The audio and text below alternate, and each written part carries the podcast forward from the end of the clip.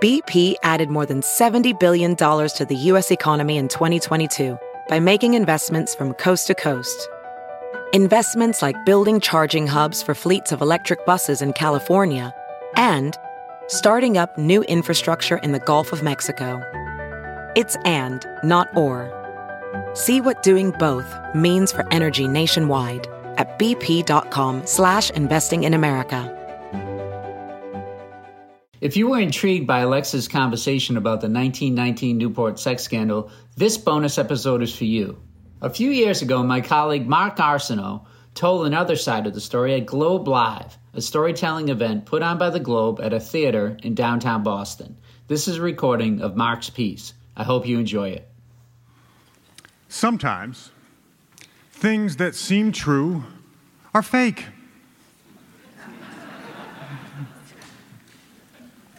And things that seem entirely fake, like so crazy they could only be fiction, are actually true. To show you what I mean, let's go back more than a century to nineteen oh six. That was the year a newsman named John Rathom showed up for a job interview at the Providence Journal. Rathom knew how to sell himself. Just thirty-seven, he was hired as the paper's managing editor. He would soon become a famous figure in American journalism, and then, later, an infamous one, especially after he and a young Franklin Delano Roosevelt got caught up together in a sex scandal. I know, that sounds fake.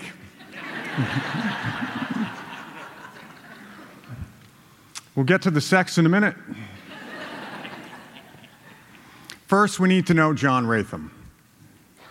He was a prototype for the cigar-chomping newsman, a six-foot-plus, two hundred sixty pound Australian who had cut his teeth in the newspaper business on the West Coast and in Canada. By nineteen twelve, Rathom was the Providence Journal's top editor. From this post, he would elevate the paper into one of the nation's most important publications, with his scoops reprinted across the country. During World War One, the journal published gripping stories about the powerful propaganda machine run by German diplomats here in America. This was back when hostile nations had to physically send people here to meddle with public opinion. Before Facebook. These scoops made Rathom a star. He talked of how the newspaper got its stories by intercepting German communications, by secretly placing reporters undercover in odd jobs in the German embassy, and how journal reporters pulled off the ultimate spycraft cliche, distracting a diplomat on a streetcar and then swapping the man's briefcase for an identical briefcase full of old newsprint. Perhaps the greatest, in story, the greatest story involved a journal employee placed as a stenographer in the office of the Austrian General Consul in New York. This young woman reported back that the consul was preparing to ship a box of incriminating documents the Allies would be desperate to have. This is how Rathom explained it in a speech in Toronto in nineteen seventeen. The day this box was finally nailed up, this young lady, under instructions, stayed late and ate her luncheon at the office. There were only two or three people left in the office at the lunch hour. One of them was Captain Von Papen, the German military attaché, a man with a weakness for beauty and talent in feminine form. Captain Von Papen proceeded to make love to her, sitting on this box, a packing case some three or four feet square. It gets better. Afterwards, Rathom said, the woman drew a pair of hearts on the box in red crayon, and Von Papen himself drew the arrow through the hearts. That drawing allowed British authorities to identify and intercept the crate at its next port. Hell of a story. Not true. None of the stories were true. Yes, the paper had published some legitimate scoops, but Rathom fabricated all the spycraft. Eventually, these lies caught up with him. In nineteen eighteen, the Justice Department pressured Rathom into signing sort of a secret confession in which he admitted the paper did not intercept any radio communications. There were no reporters undercover in the embassies. And the sex on the crate, Rathom admitted he had only heard rumors that something like that might have happened somewhere to somebody. The government kept Rathom's confession secret, at least at first. Why is not entirely clear. Leverage, maybe? That brings us to nineteen nineteen and that sex scandal I promised. Even by today's pretty weird standard for news, this was crazy. It began in Newport, Rhode Island. At the time, Newport was a Navy town with twenty-five thousand sailors. When you draft lots of men by random, of course, a certain percentage are going to be gay. These men, who may have grown up thinking there was no one like them in the world, found each other in Newport and established a thriving underground scene. Remember that homosexuality was illegal then. Gay people were treated as criminals. These were primitive times. People thought smoking was good for you. The problem started when a Navy machinist complained about rumors of sex among sailors. The Navy agreed to investigate. But you can't court-martial a man without evidence.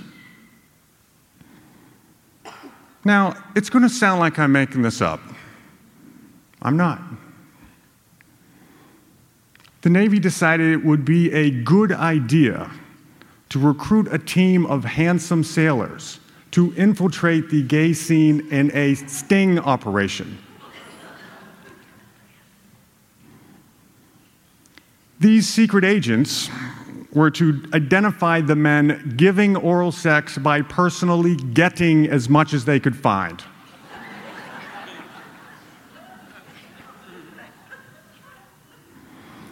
This is what the government did with your great-grandpa's tax dollars. At first, the plan worked. Sailors were entrapped. Some went to prison. We can look back now and appreciate the tragedy that these men were prosecuted for being gay. But the sting didn't stop there. It went after civilians, too. And guess who approved that? The Deputy Secretary of the Navy, Franklin Delano Roosevelt. Later, F D R would deny any knowledge of the methods the Navy used to collect evidence. As you can probably guess, it was just a matter of time before the Navy's oral sex scheme blew up in their faces.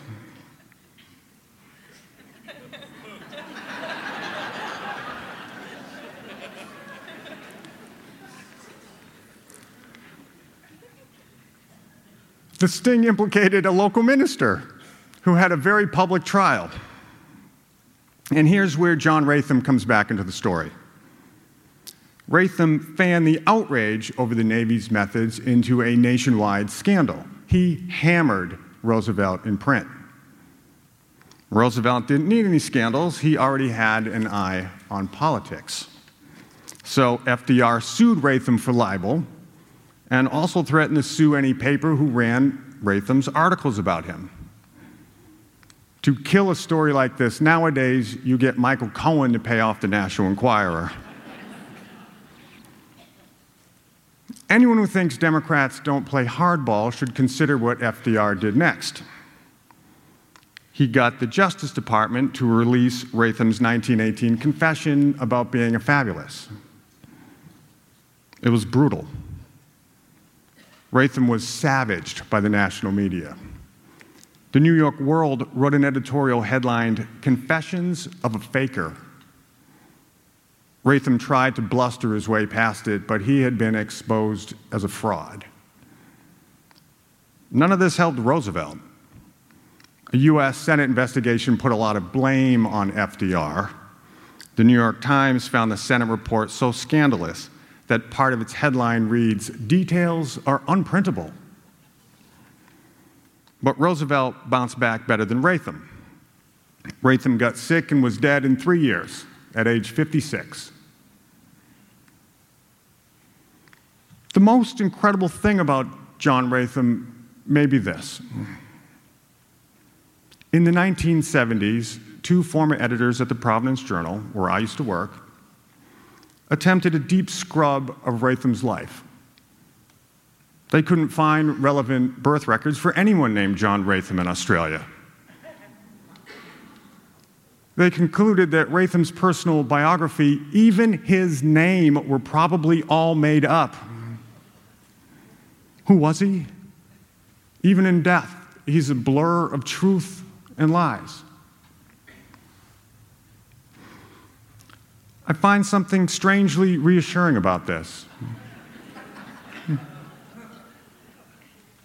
That fact and fiction have always coexisted in American public life. And the Rathom story shows that even great lies are ephemeral, ultimately stripped away, no matter how great the liar. Thank you.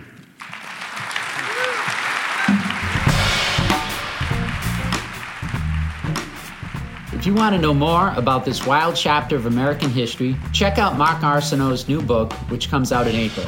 It's called The Imposter's War: The Press, Propaganda, and the Newsman Who Battled for the Minds of America.